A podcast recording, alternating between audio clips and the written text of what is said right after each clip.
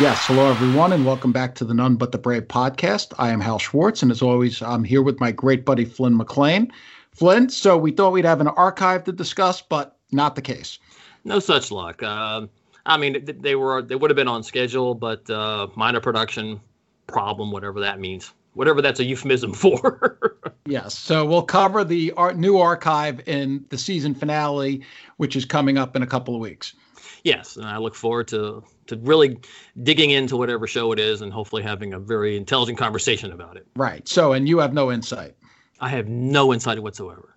Okay, then I think we should discuss the other tidbit of news we have this week, and that is Bruce was spotted in Asbury Park doing a photo shoot with Danny Clinch. Now, anytime a photo shoot is conducted, I think it's evidence of something coming. Certainly, they weren't shooting photos in the middle of a pandemic for no reason.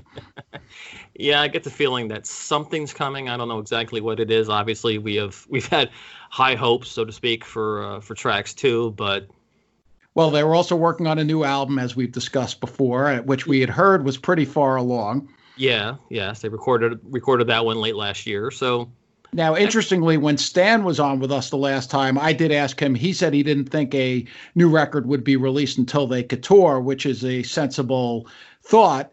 You did not really get in on that. What was your feeling on that? Well, the question would be if it's something that he feels is timely and he can get out. Um, you know, that doesn't necessarily mean that it's something related to the election, but we'll we'll just have to see. I mean, we kind of assume that yes, the album would be held until they can tour, and thus we'd hopefully get tracks two this year. But that's that's just speculation and conjecture on our part. So maybe maybe with, with some wishful thinking thrown in. So we'll just have to we'll just have to see what happens as they yes say. we will although either one obviously would be very exciting that is true we want some new bruce music that would yeah, hopefully I, I, save this year save the year bruce please god we need something to save it don't we Oh, we certainly do. Really. And fortunately, we have had some extra entertainment from Bruce via his E Street radio show from My Home to Yours. And the ninth episode recently arrived. It was entitled Rumble Doll, and it featured Bruce and a very special guest, his lovely wife, Patti Scialfa. I thought this was it was really sweet. What did you think? Yes, it was with uh, with Patti joining them in in the uh, in the DJ booth, I guess you could say. Uh, they really talked a lot about her, about her music, about her albums, and certainly the various influences that influenced her. Well, even more than that, I think what we really got was a a view into their relationship. It was incredibly intimate. We've talked about this a little bit before. Some of the other things he's done recently. They, Bruce seems, and in this case, Patti along with him, much more willing to allow that kind of inside sort of look at at what's going on in in their house and and in their relationship it was it was really quite touching it was and uh, it's almost got to the point where bruce was uh, willing to let little too much information out yes which you is know, you know very very unusual for him you know it, talking about uh, going to Patti's apartment in the city prior to the Tunnel of Love tour and re- rehearsing her her guitar part. So yeah, um, and that was but then implying little... that he wasn't really there to rehearse. Yeah, exactly. I guess he in the in this book is funny. In this book, he never really said when that happened, when when their first time, uh, when they really really hit it off in that way was. But this one, he kind of gave a little bit of a hint here and and she seemed to go along with it. You would have thought at some point she was like, "Well, maybe we shouldn't talk about this or whatever." But they were they were very open, and and the way it came out, also in the context of her music uh, and the way she had written much of Rumble Doll, which of course we knew was about him, but just to hear them talking about it was was really quite amazing. It really was. Uh, when she she she said that she described Rumble Doll as basically a, a love letter to Bruce, and his reaction was, "Well." and then and then and then, he, he kept going on to the next topic, which I thought was pretty funny. Uh, especially when you consider that you know I, the way I look at it, the first or first album, Rumble Doll, is a love letter to him, and then Play It As It Lays is a not so love letter to him. To me, uh, the other thing about it was, and we talked about this in the last episode, when it, two people are talking like that. We got that from the South Side and the Steve episode when it was the three of them. There's such a deep connection and a deep relationship there. It, it kind of rem- made me think, you know, when I came to you and I said, "Oh, I think we should do a podcast." What was the first thing I said? We we need to sort of capture our real life conversations, Mhm. and Yes, and that is, I think, what we got from them here, and that's what made it so compelling. You're you're exactly right. They were very comfortable talking to each other, and I mean, I, to be honest, I'm not willing to go as far as to say this was a, a glimpse into the relationship. Uh, but it certainly they were certainly very comfortable. They were having an easy conversation, um, and they certainly share a lot of the same influences. They were talking Yes. about Wanda Jackson and Al Green, uh, certainly the Ronettes. Um, Darlene Love. Darling, well, she wasn't mentioned on in this re, on on the show. Uh, That's I- true. They played the and version of River Deep Mountain High, and then of course Shawn Poole. Though well, they said um, Bruce and Patty said it was one of the greatest vocals of all time. I saw that on Backstreet that, that, Yeah. that they wrote that. Yeah. yeah, and then Shawn Poole came back and said, ah, I don't know, Darlene Love does a pretty good job, and I gotta agree with him. Um, I would just probably go with Tina, but that's just me. Well, I think there's an argument to be made either way. But it was they talked about the the breakdown and like any woman would, and they and then they compared it to the Al Green song "So Tired of Being Alone." So the the influences really came out. they really did, and and I think when they got to the end, and Bruce called it her her masterpiece, and he was referring to Spanish Dancer, and and what he said there, uh, when I pass away, just take these lyrics and slap them on my headstone. That's all they need to know about me, and you know, in a way, I, I'm sure he was being somewhat joking, but really not so much, Yeah, perhaps. well, as I as I said a few minutes ago, the this the album is basically about him. and that is and- her best song. That that's a brilliant song. Oh, It- I, I would go with Rumble Doll, but oh, you would? yes. I Um, like Spanish Dancer. another another thing I want to point out is, and this is, I didn't get this at the time, and I don't know why, except maybe I was just an idiot.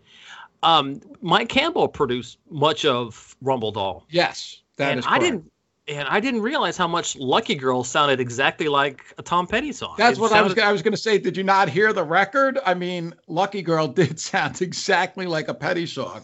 Well, I didn't hear that until until I listened last uh, last week when, it, when when it aired, and I'm like, this sound this is almost exactly like Full Moon Fever, like like like Free Falling. So, uh, like I said, I was maybe I was an idiot for ignoring that all those years, but And, I really and, I really heard it this time.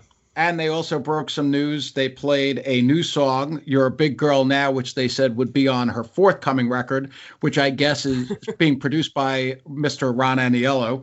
Right. Of course, uh, if you were, if you read the uh, the playbill for Bruce on Broadway, um, that album has been coming for a long time. So I'm That's not holding, true. I'm not holding my breath. Probably a good idea, but I hope she does get it out. Uh, but going back to to her her new stuff, the the song they played, "You're a Big Girl Now," um, I remember that a version of that being on a friend of mine put together a, a Patti compilation. Kathy Vogt put it together a bunch of years ago, and I I swear that was that song was on there. Wasn't it from a film or something? Was it from an Ed Burns movie? I'd have to go back and look it up, but I think I think I did hear. One of those that. guys. One of those Eds. And uh, but I think they said that the song has morphed since then. That it's it's it's it's a different. It's got the same title, but it's really somewhat of a different song. Right. Actually, I think the title changed. I thought it was "I'm a Big Girl Now" back then, but Oh, okay. now it's "You're a Big Girl." But Did I hear Patti say that that it was written? The version that was out 20 years ago was written from her perspective, and now it's written more from the perspective of a mother to a daughter. I don't remember. So, but that that would certainly make sense, and that would certainly explain the title change. Right. Well, we'll have to find out more about that. All right. Hopefully, we'll find out within a couple years. I look forward to her records. I think she's put out some very, very good records. Oh, A I- Rumble Doll was was really superb. I loved Rumble Doll, and I thought uh, Played as the Lays was just. I mean, it was very emotional, very very much a, a roller coaster, and I, and I loved uh, Town Called Heartbreak, believe it or not, and I also love uh, the Elvis song. What's what's that one called? Uh, Looking for Elvis. Right. So mentioned. yeah, which which they did play. So and I really I really like that one too. So, and I think we should move on now to our main topic, which looks at also a pretty good record. yeah, you can you can say it's a it's a decent record. Kind of broke some ground there. So tonight we're going to look at the 45th anniversary of Born to Run. Of course, we're in August now, and coming up on August 25th, it will be the 45th anniversary of that album's release. Well, it certainly has been a life changer for me. I mean, if uh, if Born in the USA was my gateway to Bruce, this then Born to Run was my was the was the hard stuff that got me hooked, and it's why I'm still here here right now. Yeah, I don't know. Do you remember when you first heard either the song Born to Run or the record? You know, I don't. I'm sure I heard Born to Run on the radio during the the USA period. I would I, I think I've I mentioned before I was pretty much a top 40 kid. So and it was really didn't appear on top 40 radio very much except during when he exploded in in 84. But no, I really I can't remember like the defining moment that I first heard the intro to Thunder Road or the sax in Jungleland. See, to me, it, this truly is one of the defining moments of my life, and I think I, I think I told the story when I did my guest DJ about 10 years ago on E Street Radio, but I was sitting in a music class. I was must have been about 11 and a half years old, maybe 12. And what would happen is they would bring in kids in the class would bring in music that they wanted their classmates to hear. And I didn't really know much about rock and roll at that point at all. And several, I was the oldest in my family, so I had no older siblings playing stuff for me. That makes a, a kid, difference. and a kid brought in a record uh, it was the Born to Run 45, I believe. And I, I was sitting in the class and songs had been playing, and I was like, ah, you know, whatever. And then suddenly the teacher put on this record, and it was the Born to Run single, and it blasted out of the speakers. And I was like, what is this? I, I couldn't believe it. It literally, it, I didn't understand necessarily what the song was trying to say but I just knew that this was something that was making me feel different. And from there, I, I think I got my mom to buy me Born to Run on cassette. And when I listened to that record, I, I got it a day or two later. And from the moment I heard Thunder Road through Jungleland, and I must have listened to that record straight through that first week. I don't know how many times, it was a lot. And it, it really did, it changed my life. And certainly there'd be no podcast if not for that. That's true. So that was what, 79 or 80?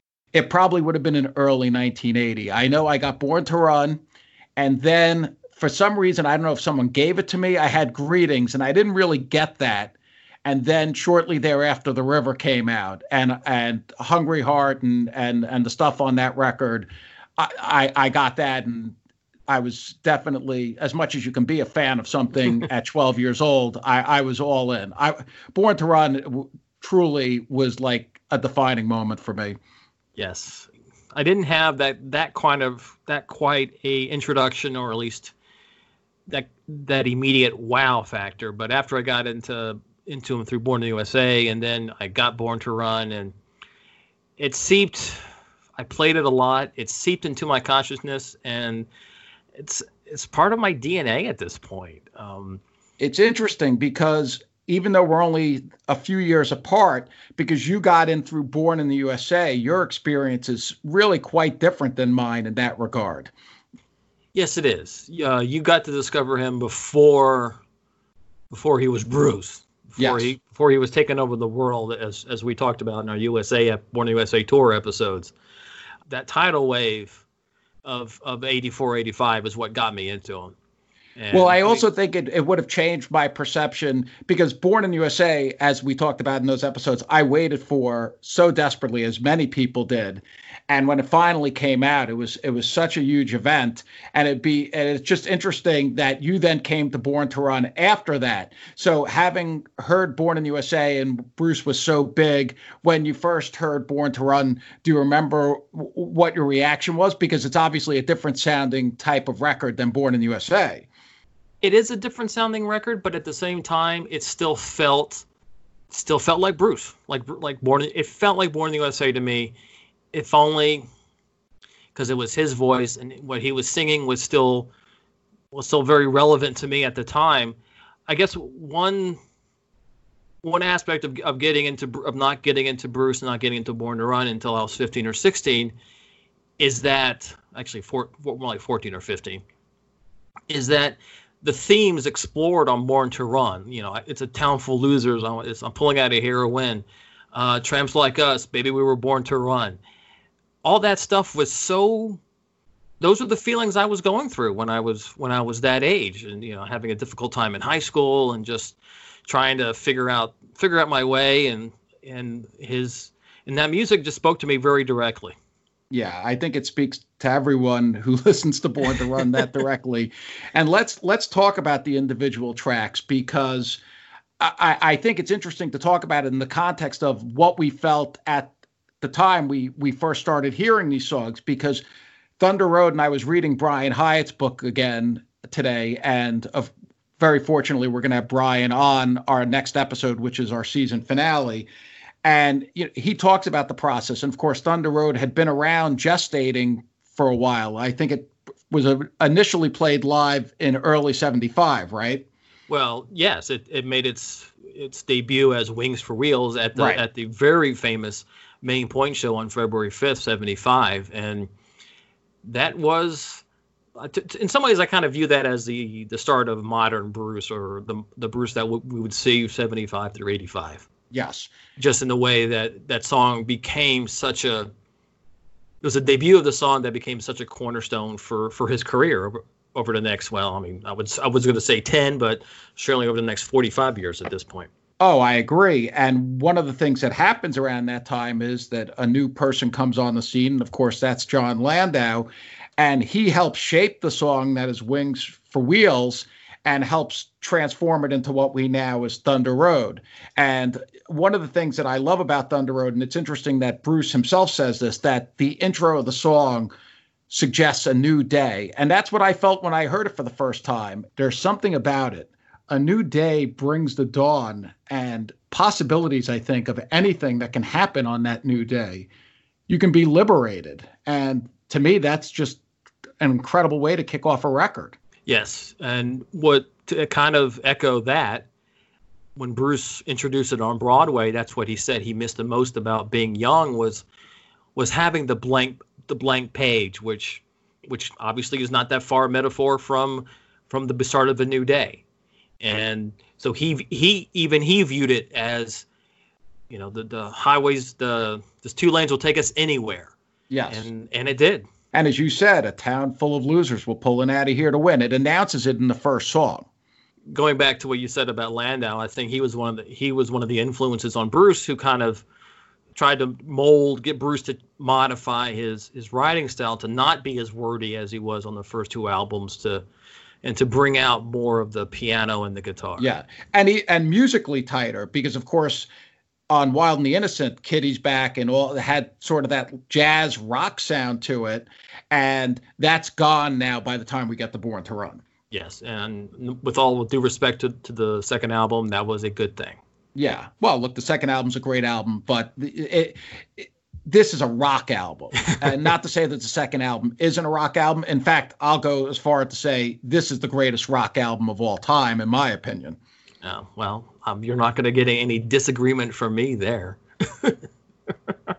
you can't. I, I have a hard time thinking of any album that where the eight songs just flow so well together. Well, and that's a remarkable thing that you point out too. Could could you imagine if Bruce released an album with only eight songs today? People be like, "Why is the album only eight songs? Why isn't it longer?" And uh, it's just eight songs of perfection.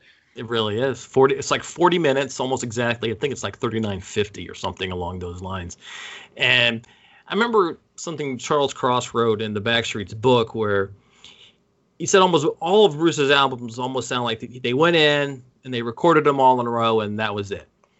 And and they because it, it just it just sounds so they sound so effortless whereas in reality he, they were pulling pulling their hairs out of their heads for months on end in the studio. Yes, this record and, was not effortless. That is for sure.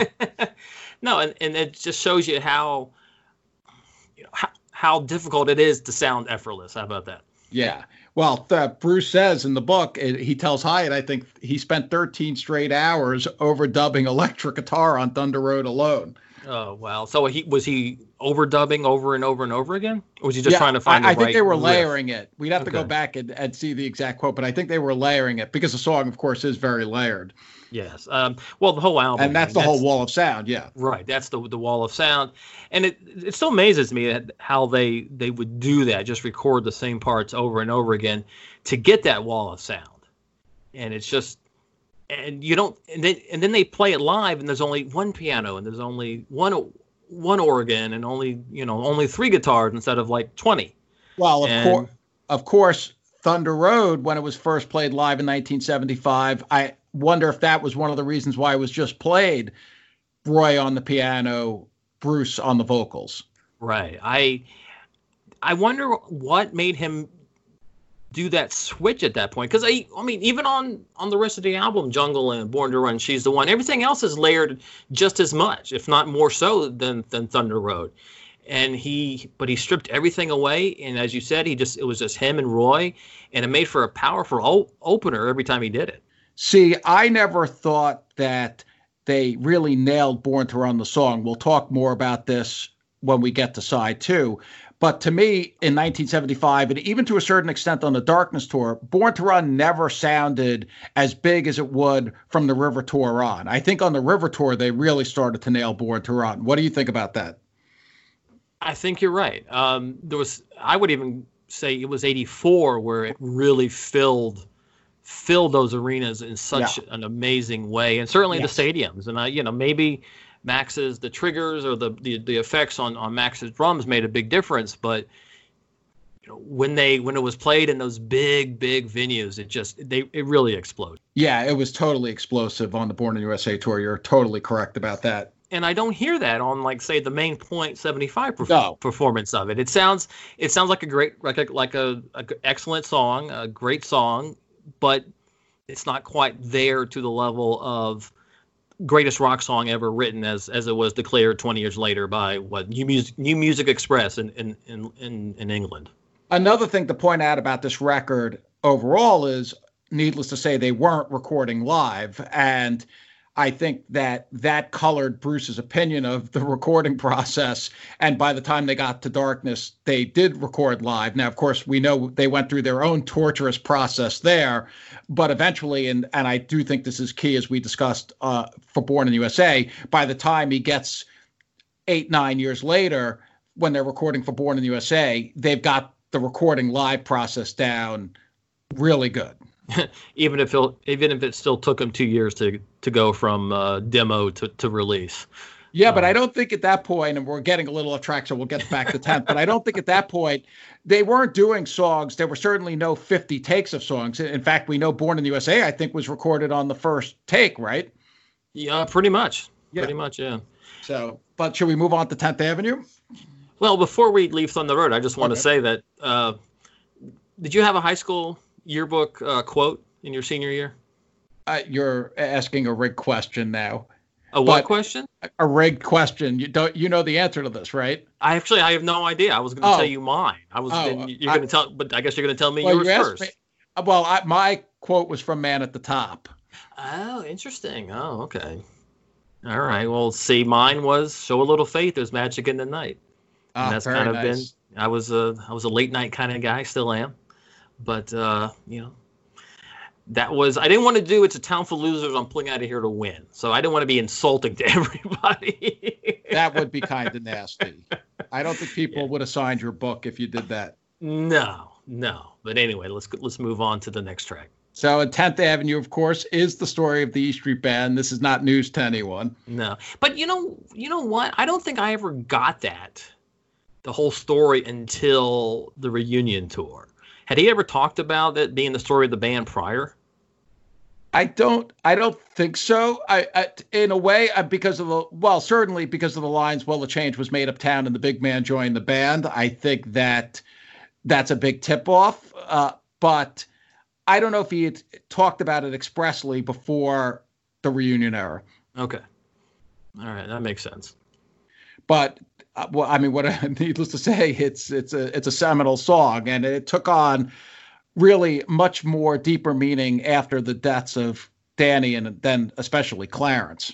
Well, I, I would certainly say that it was it became a much bigger song starting with the reunion tour, obviously because it became the the big the 20 minute uh, band introduction and the whole basically the thesis statement like you know what you need is a band and not just any band and it kind of it, it didn't wasn't played much on the rising tour but certainly came back on the on the magic tour. Of course 10th avenue brings about one of the great Miami Steve stories of all time, where he comes into the studio and he's not even a member of the band yet, and he's ordering around the horns players. He knows he doesn't like what they're playing, but these guys are much more experienced than he is. The Brecker brothers and whoever else was in on the sessions. And Steve comes in, and Bruce is like, "All right, go for it, whatever you want." and he may have been inexperienced, but he was damn right, and he got a classic riff there. Yeah, he uh, he he didn't like, or he didn't think what he was hearing was working, and. Bruce said, "You don't like it, do you?" And Steve said, "No." And Bruce said, "Go fix it." and then, and then you got the legend where as soon as he, as soon as Steve re, uh, arranges the horns. He sings, he actually sings the horn parts to the guys, to the session players. And then Bruce says, "Oh, by the way, I've been to to to Appel. I've been meaning to tell you this is a new member of the band." Uh, but of course, when uh, when Brian Hiatt interviewed Steve, you know, 30 years later, Steve doesn't remember doesn't remember that part. But uh, you know, when the legend is better than the fact, print the legend. Right. Go with the legend. it does. It is more fun that way and and then you've got it, it, leads into night and night is such a great song and i think underappreciated in certain ways and what what i liked about this one that they really did go for the roy orbison sound as brian Hiatt describes in the book with the double track vocals and and there's the great intro to the song. Uh, Max is, and I love when they play that live. Mm-hmm. Uh, and Clarence is on fire on this song. It's it's it's just a great track. And and to me, when I was younger, while I listened to the album from beginning to end. I never put as much emphasis on tonight. I just knew it was a great tune that I uh, that I liked, but now, especially when we see it played live and so forth, it, it's it's much more impactful for me. Yes, I can definitely see that. And what I like about Clarence about Clarence's part is that he burst in like right a few, just a few seconds after Max starts. So it's the whole band, it's the whole E Street sound in the first 10 seconds of the song because you got Roy's great piano. I mean, I think Brian Hiatt described it as uh, he was almost using it as like as percussion, as as the way he the he was playing the notes so quickly, and it just it just explodes on on, on stage. And to me, it always sets up kind of uh, it just sets up everything for the rest of the night, yeah. so to speak. and of course, Night has, I think, been played, except for Meeting Across the River, Night is probably the least played song on the record. I believe you're right, even though I, I don't have the numbers in front of me and I don't know them. But and when when, anecdotal, he's, when, anec- when he has used it, like on the River Tour, of course, it opens the classic New Year's Eve show. You know, again, launching a spectacular night. No well, pun intended. well, I always look back at the at the Boston '77 run um, that we oh, only that's know. another good one. Yeah. Yeah, where I think he opened he opened the shows with Night at most of the most of the '77 tour. I say most of. it. I know it wasn't every night. Actually, I even think the two archive releases from that tour, neither one opens with Night. But it seemed like in, in March it was mostly Night. And he really built it up especially at that last show where are you ready for the final moments and before bursting into the song and i always thought it was such a great opener on the 76 and 77 tours yeah that was pretty amazing and now let's talk about the next track which i'd have to say is pretty damn important just a little hiding out on the back streets and to me I it's so hard to choose. What I will say is, as I said, I think Born to Run is the greatest rock album, period. So of course I think it's Bruce's greatest album.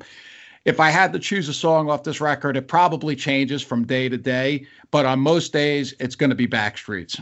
I have to agree with you 100%. I think that is my my all-time favorite song right there. And I've actually had the, you know, this, uh, our listeners don't know this, but, you know, in recent years, I've taken up guitar and one of the songs I play, and we've learned I have a great instructor and we break down the songs really carefully. And on Backstreets, we broke down like literally every note that Bruce plays. And it's just it's such an interesting and compelling song. And and and the way it builds and i was reading in brian's book that it was Landau who suggested to Max that the drumming pattern needed to really evoke Running Scared, Roy Orbison's song. Mm-hmm. And there's mm-hmm. just something so dramatic about the song. I, it's it's just incredibly powerful. And it's it's a weird experience for me because for so many years it's been such a major part of my listening experience. To understand it musically, it's really a great joy for me. Oh, I can definitely see that. I it says as a listener without absolutely no musical talent or knowledge, or at least music music playing knowledge, just what I hear the the piano working so well with the organ, and then with Max's drum beat, as you pointed out, everything builds in the song to, in such a I mean in a perfect way. Let's be honest here, and then as you said, the guitar works so well, and then the, the solo at, at towards the end, it's he blows it away. What you know I don't know how much how much I can really say that about that great song that hasn't already been said. Well, what what I will say is that the emotional experience and and Brian got this from Bruce that he, Bruce said the if, if the song evokes the feeling of an outcast and living far away from things. I was in this little New Jersey outpost, and he nailed it. I mean, there's there's there's the song has so much angst in it. I think mm-hmm. is the word I would use. Okay, it's I think there's a lot of anger on this album more than I think people really realize. I mean, certainly compared to something like like Darkness, but it's I think the anger quotient is pretty is pretty high, and this is one of the more angry songs. I mean, even when just on the studio record, and I hated you when you went away, you can hear. I mean, you can feel the anguish in his voice, and it's it's hard not to feel it yourself. Oh, I completely agree, and of course, that was brought out even more in the live versions over the years. Needless to say, the 78 versions with the Drive All Night interlude, uh, just the amount of anguish that that character is experiencing, and as it builds to the conclusion.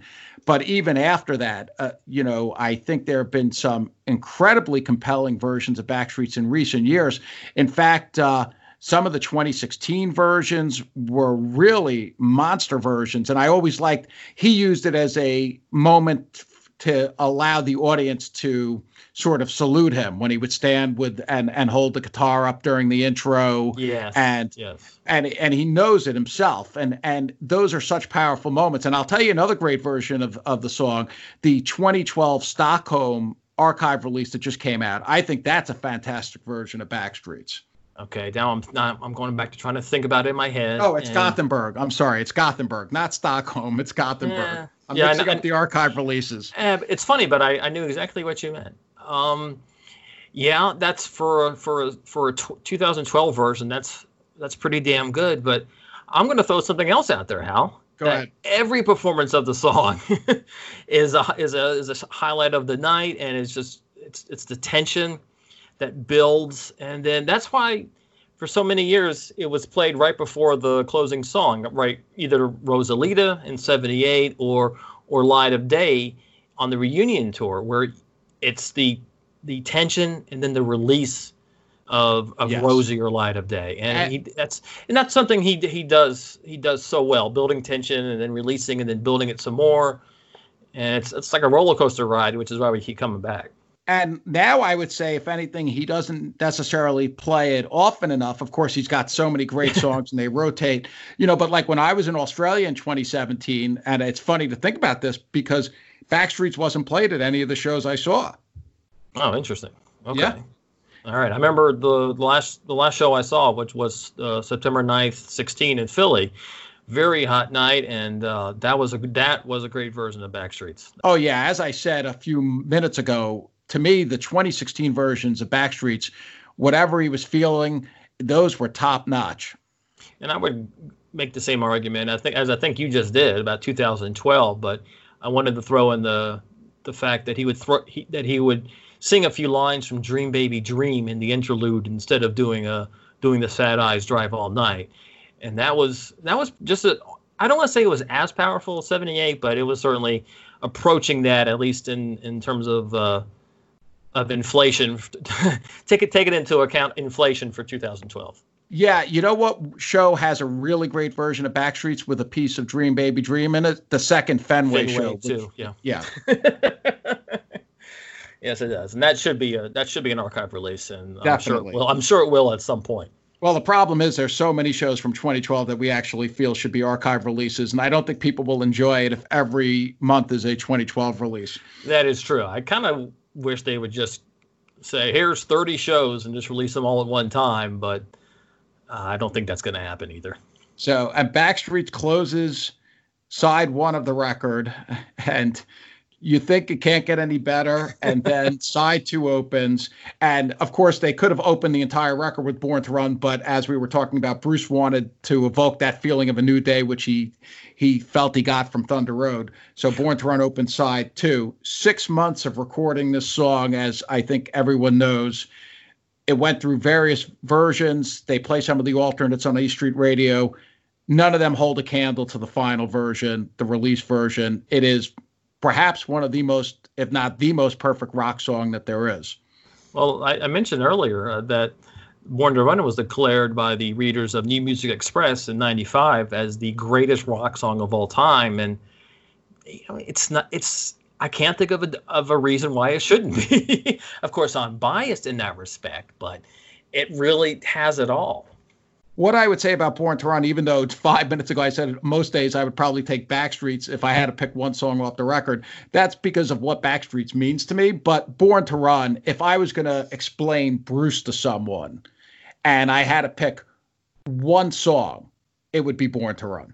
If there's one thing that Backstreets doesn't have is is a sax solo, and it and obviously Clarence has one of his major major epic solos in this song, and that's part of the Springsteen sound as well. Oh, it's the defining Springsteen sound. I mean, let's be clear about it.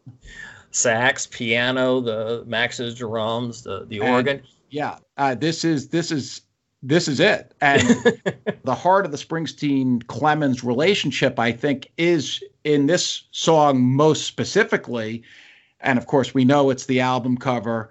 And I think Bruce intentionally did it. I think daring at the time in 1975 to have a black man and a white man on the cover. Uh, you know, and I think he was making a statement with that, don't you? He was. He really was. Um, when you mention that, I go back to somewhat some of the stuff Bruce was saying on on Broadway when introducing Tenth Avenue. About he and Clarence, they were like, if he was a mystic and he he believed that they were fighting the lions or, or fighting in, in armies and in, in centuries past, and certainly they are very simpatico on on this song. Yes. And I and I think you're correct in bringing up the Broadway version. It's it's an important thing to note because the way it was used on Broadway, summationally, is Well, I was I was talking about the it is the the Tenth Avenue intro on Yes, Broadway, not the but I- Born to Run song. no, I got what you were talking about, uh, but I'm talking at the end of the show the way he used "Born to Run."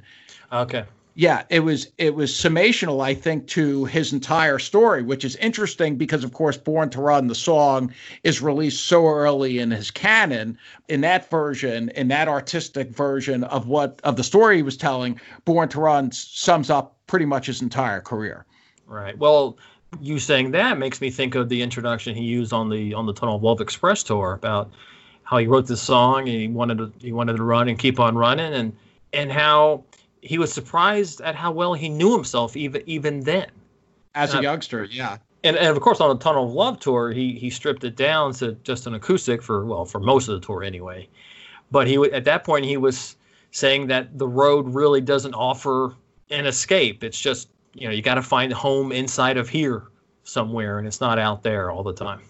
And the other thing about that acoustic version, he always introduced it as he was playing it acoustic because he wanted to say something new and not Right. repeat himself. And you just think 32 years later now, when the song is played every night, and there aren't many songs that I feel that should be played every night in the East Street Band show, even stuff like Badlands and Promised Land and all that. If that rotates, I'm fine with it. But I just cannot imagine an East Street Band show without Born to Run played full blast right now. Uh, I can't either. I would. I loved hearing the acoustic version on Broadway. I, I loved hearing it when we saw him at the Meadowlands in 2005. But but yeah, that's almost the epitome of what the E Street Band or what Bruce and the E Street Band are about. Is when he counts into that in the encores, and just the the lights go on, and I've seen it. I don't know how many times I've seen it. I, I don't keep track of that kind of stuff, but every time I feel like it's it's just spine tingling, even though I've seen it a bunch of times. Yeah, and speaking of just dreams, I mean, the hope that one day again soon we'll be standing in an arena watching Bruce perform Born to Run, which seems somewhat impossible right now, but uh, as he put it in the sh- in from my home to yours a few weeks back, it will happen.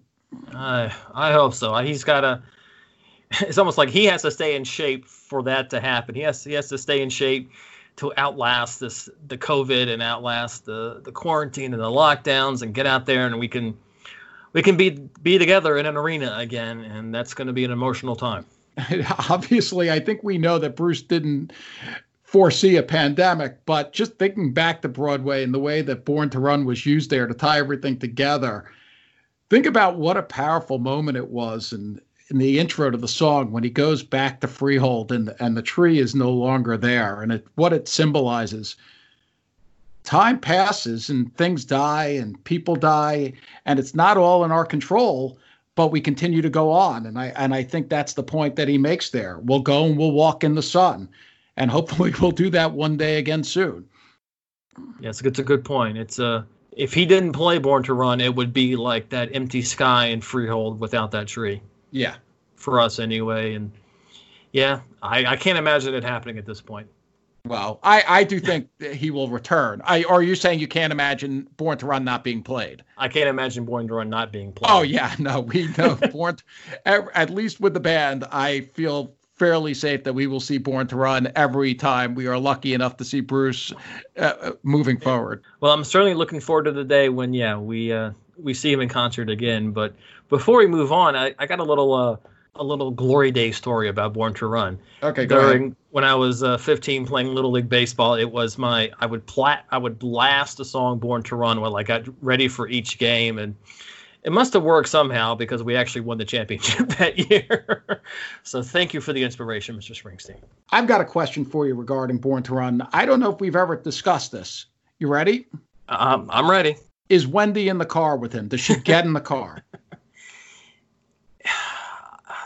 you know, I have to say yes, if only because of what he said, how he introduced it on the Tunnel of Love tour about you know a guy and a girl get into a car and they just want to keep on running. So I had to just have to think that she was in the car and it was he, him, the singer, and, and his girl at his side, and they're off to off to run to to greener pastures. I totally see that, and I'm not saying that's not what happens, but it's interesting when I was reconsidering the song today. You know, you look at some of the lines I'll love you with all the madness in my soul, or someday, girl, I don't know when. We're going to get to that place, but we really want to go and we'll walk in the sun. That seems like he's making a declaration to her as to what he thinks could happen. Now, does, that's why I asked the question. And I, I, agree with you. She probably does get in the car, but it, it, it is interesting if you really think about it, because that's also a theme that really goes back to even the opening track, Thunder Road. Yes. Yes, I think to me, Thunder Road is it's more open ended as to whether she got into the car or not. This one, I think she's she's there and they're ready to just to take off down the highway. It has such a declaration to it, and we know it's it's probably his biggest anthem. I would say, right? Yeah, oh, absolutely. Uh, I, uh, I, mean, it's the one we're going to remember. The, Isn't it the unofficial youth song of New Jersey? I think so. Well, it, I mean, it, think about what that says, though, about getting out of New Jersey. Well, Jon Stewart did a whole bit about that, like, I don't know, 25, 30 years ago. Oh, that really? yeah, I think really I remember funny, that yeah. actually. Now that you're saying that. Yeah, about yeah. you know. Let's get the hell out of here. Right. That's that's what we want to say about our home state. Anyway. Now, what does that say as we wind up out of Born to Run? And of course, it goes into She's the One. What do you think that that says? Um, that's I don't know if there's really a correlation between the two. It just might just be a different character and a, and a different song. Obviously, the different song, but a different character and a different girl, and doesn't have to necessarily be the the same two people or three people on on on all eight songs.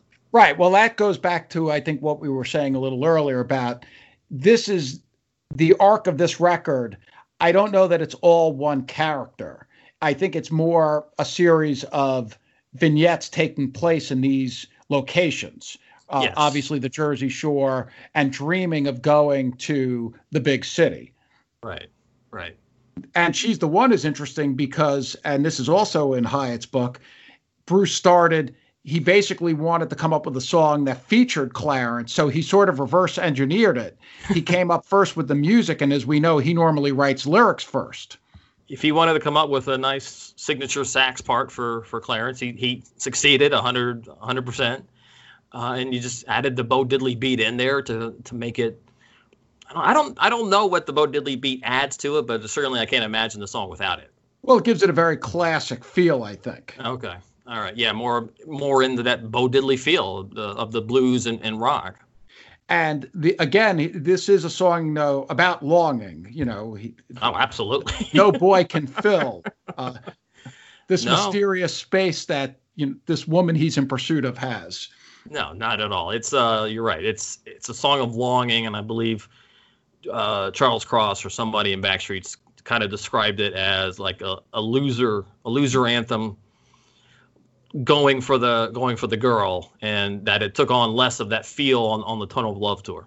Yeah, those were great versions. There have been a lot of really cool versions since he brought the song back in 1988, and then in the reunion era. I think it has worked really well. The Rising Tour versions, once he started adding the harmonic at the end, oh, stunning. Yeah, that was that was amazing. It really did add a lot. I mean, well, and harken back to the versions from from '75. Yes, that's it. Certainly did, and I thought that was highly effective. And the way he's used it in re- more recent years, especially paired with Candy's Room, a lot of the time. Seems like it's always paired it, with Candy's Room. it, it's it it feels so explosive. It does. And and and what he's saying, he it, it's sort of there's a release I think to those two songs when they're together. It, it's it's it's really something, and the crowd obviously goes crazy. I mean, those are two showstoppers. Yeah, yeah. The they seem like to be two very lustful songs, right, right back to back, and you got there really is a lot more tension in Candy's room, and then there is the more the release, and she's the one you know culminating in uh, in Clarence's sax or, or or Jake's sax solo. And I, I I think we should point out at the end of this song, he's singing and he's looking for the woman who, of course, can fill those long summer nights. And and I take that as another sign. If we think that the album is the course of a day, that this is the evening and leading up to those mysterious hours that occur after midnight, and that makes total sense considering what's next. Well, certainly, meeting to me always feels like two o'clock in the morning. Well, and, and then and we're let's move into meeting. I, I agree. It's totally a song. I, it's funny because there's a song on the record as we've discussed called Night, but meeting across the river really does evoke those after hours situations and and here's a guy maybe getting into some trouble that he doesn't necessarily want to get into, but he feels he has to get into. Would you agree with that? Uh, yes, I would. Yes, I would. And I mean, it's it's a he's like a small town or a small time wannabe, you know, mafioso or something, and he's just trying to make a thousand dollars or two thousand dollars really quickly and easily, and you know, and we kind of know how, how that story ends, and it's and it's usually not pretty, and it, it, it just as you said, it just feels like two a.m. when when you listen to that song, even if you're listening at three o'clock in the afternoon. You know, and, and getting back to the point we were just talking about, of course, in this song, the girl he's with, the character is named Cherry. As we all know, the line is Cherry says she's going to walk because she found out I took the radio and hocked it. And uh, so, uh, is this all, if it is one day and it is one guy, or it, that, that's another question. Is it one day in the life of one guy, or it's one day in the life of, say, the big city? Or the Jersey Shore? Yeah, well, it's, it's, it's someone on the Jersey Shore heading to the big city, and in fact, uh, it meeting across the river. I think Bruce. Uh, uh, this is also in Brian's book that at the time you lived in New Jersey and you weren't that far from New York, and he, of course, has said this on stage as well. But yet, it felt like a million miles. Right, and so he, yeah, he would. That was him. The character is breaking out of Jersey, trying to make it into the big time of of the city. I mean, I think a lot. There's a you know, the city was always overshadowing all the suburbs in New Jersey. So, so you got this guy trying to go into the city, trying to make some bucks, and those stories don't don't end well, as I said. No, they do not, and I don't think it that the story ends well in Jungleland. No, it does not. No, it does not. And it's a great, and that's a, such an amazing pairing. And I guess it wasn't always supposed to be meeting into jungle, even on the album, but it certainly has worked tremendously yes. over, over the years. What drama when it's when they're played together live? It's it's something special, yes. Well, and the thing about it is, although he did fake us at that one night in 2003, but there's also the drama because uh, uh, at the last night, well, the last of the first set of shows in 2003 at the Meadowlands, he went from meeting at the Backstreets.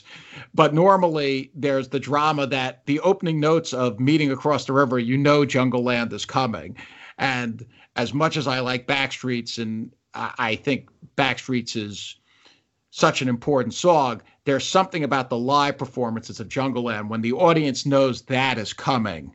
There, it there's just an electricity that is not matched, I don't think, by anything.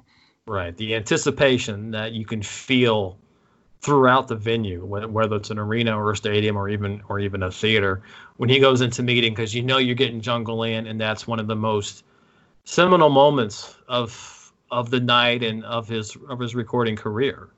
But I also want to talk about the genesis of Jungleland because this goes back to what we were talking about Landau coming in and tightening things up. As we know, Jungleland was first played in early 1974. I think they even made an attempt at recording it then, and it was quite different from the version that would ultimately wind up on Born to Run. It, of course, Boom Carter and Davy Sancious were still in the band at that point, and it really was a much jazzier sort of Kitty's back take on Jungleland compared to what would be the final version. Yeah, and I, I wonder how much of that was the the direction Bruce was trying to go in, which is very likely the reason. Also, but there's also the fact that Dave Sancious was, I mean, he was more of a jazz pianist than a rock pianist, and so by the time the fall of '74 rolled around, when you got you had Max and Roy there, Roy's style definitely did was not jazzy and was more rock leaning, and that's how uh, that's part of the the evolution. And listening to those versions, they don't really work particularly well. now, of course, we're biased by knowing Jungleland as Jungleland, but there's no way that the song would be thought of in the way that it is today had he stuck to those original arrangements. And and to that we have to credit Landau for you know for saying we have to tighten these arrangements up and and make them more rock and roll. Well I don't I don't think Clarence's big solo was in those original jazzy arrangements no no, no they were he was not they was not. Right. And that was so that was a major shift right there. I guess he re- he replaced some of the the jazzy breakdowns with more of a well, the rock, the rock saxophone, courtesy of Mr. Clemons, that became his trademark solo. Yeah, and according to Clarence, they spent 16 hours straight recording that solo in the studio as they were trying to wrap up the album. And you know, as we were saying before, I think that that that experience for the entire band, of course, Bruce was calling the shots, but led to changes that led to them recording more uh, uh, in the live manner that they did for at least from '78 through '84. Right, and I've I've always been amazed at, at the way or or how how they were able to splice or edit his solo together from all those takes. I, I got to give a credit to I think it was was it Louis Lahav or was it Tom Panunzio who was in charge of that, and that's just hats off to them because I cannot imagine taking 16 hours of Clarence solos and drilling it down to one. I think it's about what 90 seconds, two minutes. Yeah, on, on it, the on the finished product. And it does speak to how much Born to Run, and I don't say this pejoratively, because many albums are creations of, of, of studios, but Born to Run really is a creation of the studio process. I can definitely see that. I mean, they were, as, as we said earlier, they were just layering upon layering of of overdubs and building that wall of sound. And that's not a sound that was easily recreatable when once they hit the stage. No, and as we were saying earlier, it took time for them to get all these songs down. And you know, now they're all, needless to say, 45 years later, staples. But I would say that Jungleland sounded pretty much on from from the get go. Yeah, once they got the final version, yeah, I, I agree with that. As did Backstreets, of course. Yes, I mean, I think those two songs really they pretty much nailed it from the from the beginning. Uh, obviously, they that was after they had worked on them extensively in the studio and not something that had been road tested like Born to Run or, or Thunder Road, and they hit the ground running with with uh, with with Jungleland.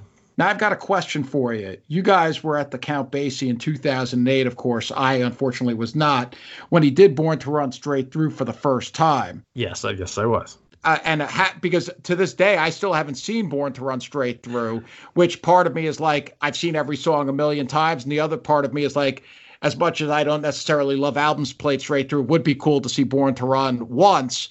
But what what did you think that first night when when it was played straight through? Uh, I was actually I, I was hesitant about.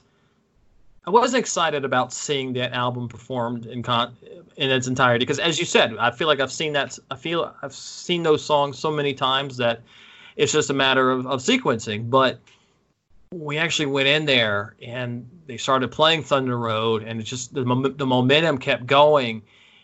And certainly when when he brought up Curt Ramm for for me across the river, that's when I realized it was really something special. Yeah, and, and of course he had played Darkness right before it.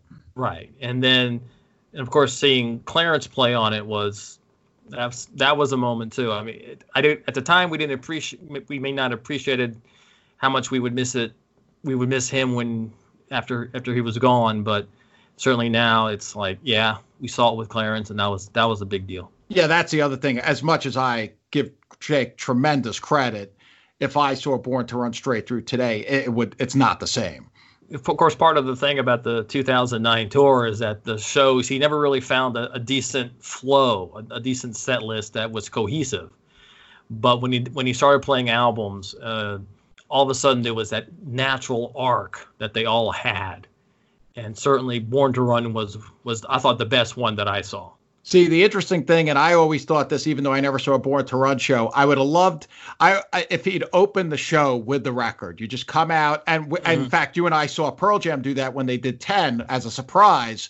But it would have been so cool if he just came out and Thunder Road launched the show and and they just went straight through Born to Run and even you you could even take a break after that. In fact, I saw Arcade Fire do that the first time they did Funeral. They played they came out as a surprise, played the entire record and then took a break. So, it, but uh, interesting that he never did that. Well, I think he wanted to set up the album. He wanted to have a few minutes to kind of say, "This is what we were doing. Right. We wanted to we wanted to do something special for the end of the tour. I think that was his his exact line. And and then once the album finished, he he really gave he gave the band time to to experience the audience's you know appreciation and a and a and a, and a shout out to, to Danny. Yeah, that's true. One thing that certainly makes this album unique, at least for for Bruce, is that there aren't any outtakes that we've heard anyway that would fit this album or even or or improve it. I I think any outtake that we know of, "Lonely Night in the Park," uh, "So Young and in Love," one. "Linda Let Me Be the One," uh, "Lovers in the Cold." I don't think any of them would have could have replaced anything, and, and the album would would have been as strong. I think it would have any of those songs would have weakened them. Whereas certainly on on albums like the like the River and and, and Darkness, some of those outtakes would have made the album better, but not not for Born to Run. And he knew that, and that's why the record is only eight songs. There certainly was room for more. That's true. That's true, and I think, yeah, I, I mean, "Lonely Night in the Park" was definitely a better song when it came back, you know, a few years later as "I Want to Be with You." Uh, but you know, maybe "So Young, So Young and in Love" would, would could have replaced "Night" in some way, but I don't think it would have. It could well, have worked hard, as well. It's, it's hard, unlike a Born in the USA, where we know there's 82 songs and everyone's got their favorites. And literally, he had 20 songs that could have been hits interchangeably if they had been on the album and the uh, because it, I was presuming they would have had Born in the USA and Dancing and those songs the album was going to be a mega hit. So whether it was Bobby Jean or whether it was None But the Brave probably didn't matter. Here I don't see that you could plug any of these songs in as you're saying. I mean I, I it, to me it's it's it's the perfect record. And it's yes. the yes the sum of its parts, as great as it, what's what's amazing about this record is, as great as each individual song is, the album in total is even bigger. Yes, definitely, definitely. It's one of the it's, it's the powerful combination of all eight songs that just build up, that just make up such a such a great statement. Born in the USA, which of course I think would be the most obvious comparison, which of course is also a magnificent album and and as we know, the biggest hit of his career. The songs there, as I say, not only are they a little interchangeable, the songs are, I think, the the hits. They they are hits. These songs on Born to Run really aren't hits. You know what I'm saying? Yeah. So and there's there was there certainly wasn't any kind of top 40 single no. on here, as, as, especially I guess Born to Run may have cracked the top 20. I don't I don't even know where it peaked on the charts, but it certainly wasn't a mega hit along the lines of Dancing in the Dark or Glory Days. No, but even if you take even songs that on Born in the USA weren't singles, No Surrender. No Surrender, as we discussed, I think at the time, could have easily been a number one hit. Nobody, as great as song as Jungleland is, nobody is sitting there going, well, if they had released Jungleland as a single, that was going to be a number one hit. Right, and then they they talked about Born to about trying to edit down Born to Run to make it more, I guess, three and a half minutes, and Bruce apparently just laughed at some of those results, and yeah, I can't imagine that song without without any of its current elements. Yeah, no, it, it the the songs are perfect in their execution, and there really was no way to make them magically hits. And as we know, he was under a lot of pressure when Born to Run got underway. And needless to say, there was a lot of critical success. The album was successful. They didn't get the top 10 hit that perhaps he was he would have loved to have, but of course that would come later. Well, it's interesting that we talk about how perfectly realized it is. And as we mentioned earlier, it was a torturous process and there aren't a lot of outtakes, but there are a lot of alternate versions that really add to the story. Yeah, we touched on that a little bit when we were talking about Born to Run and all the various versions of that song. I think there's the double tracked version. I, we couldn't even begin to list them all. We'd run out of time, but there were a lot of different versions of Born to Run. And well, well, well certainly, well, not to interrupt you, but yeah. certainly the biggest one was just the, the the addition of strings. I mean, yes. adding a whole oh, right. orchestra. That's a good point. Yeah. Which which I believe he also did on Backstreets. Yeah. Well, there's also numerous alternates on Backstreets.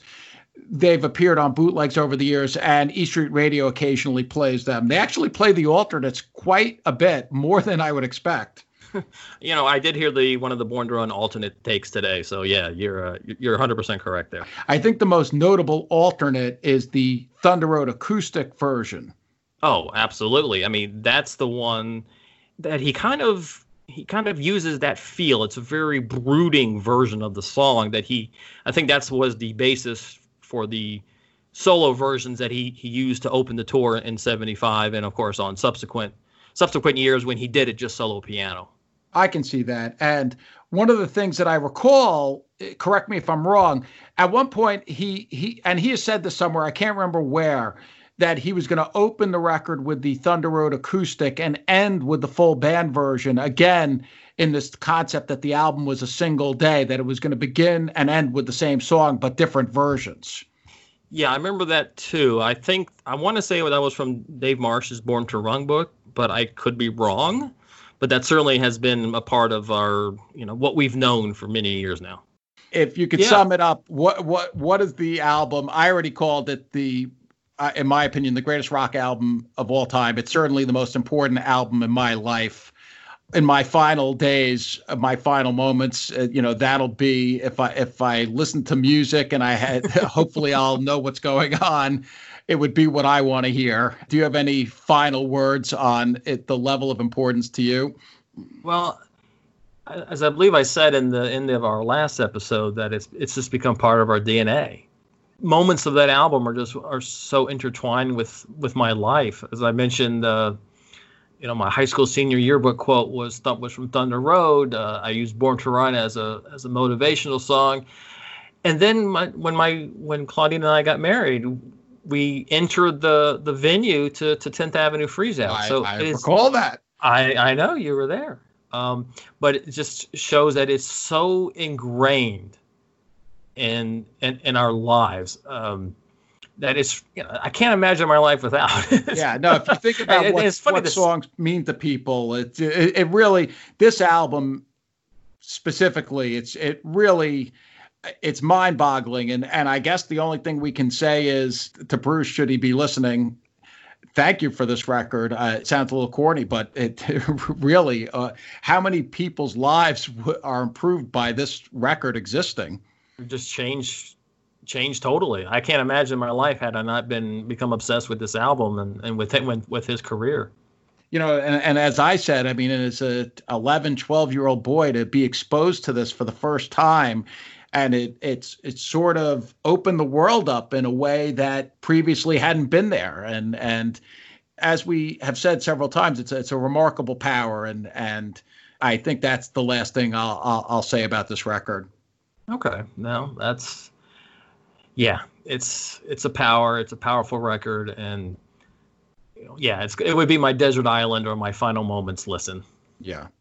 So and let's talk about the next episode, a little preview. As I oh, yeah. already said, we're going to have Brian Hiatt, author of Bruce Springsteen, the stories behind the songs on, of course, also senior writer for Rolling Stone.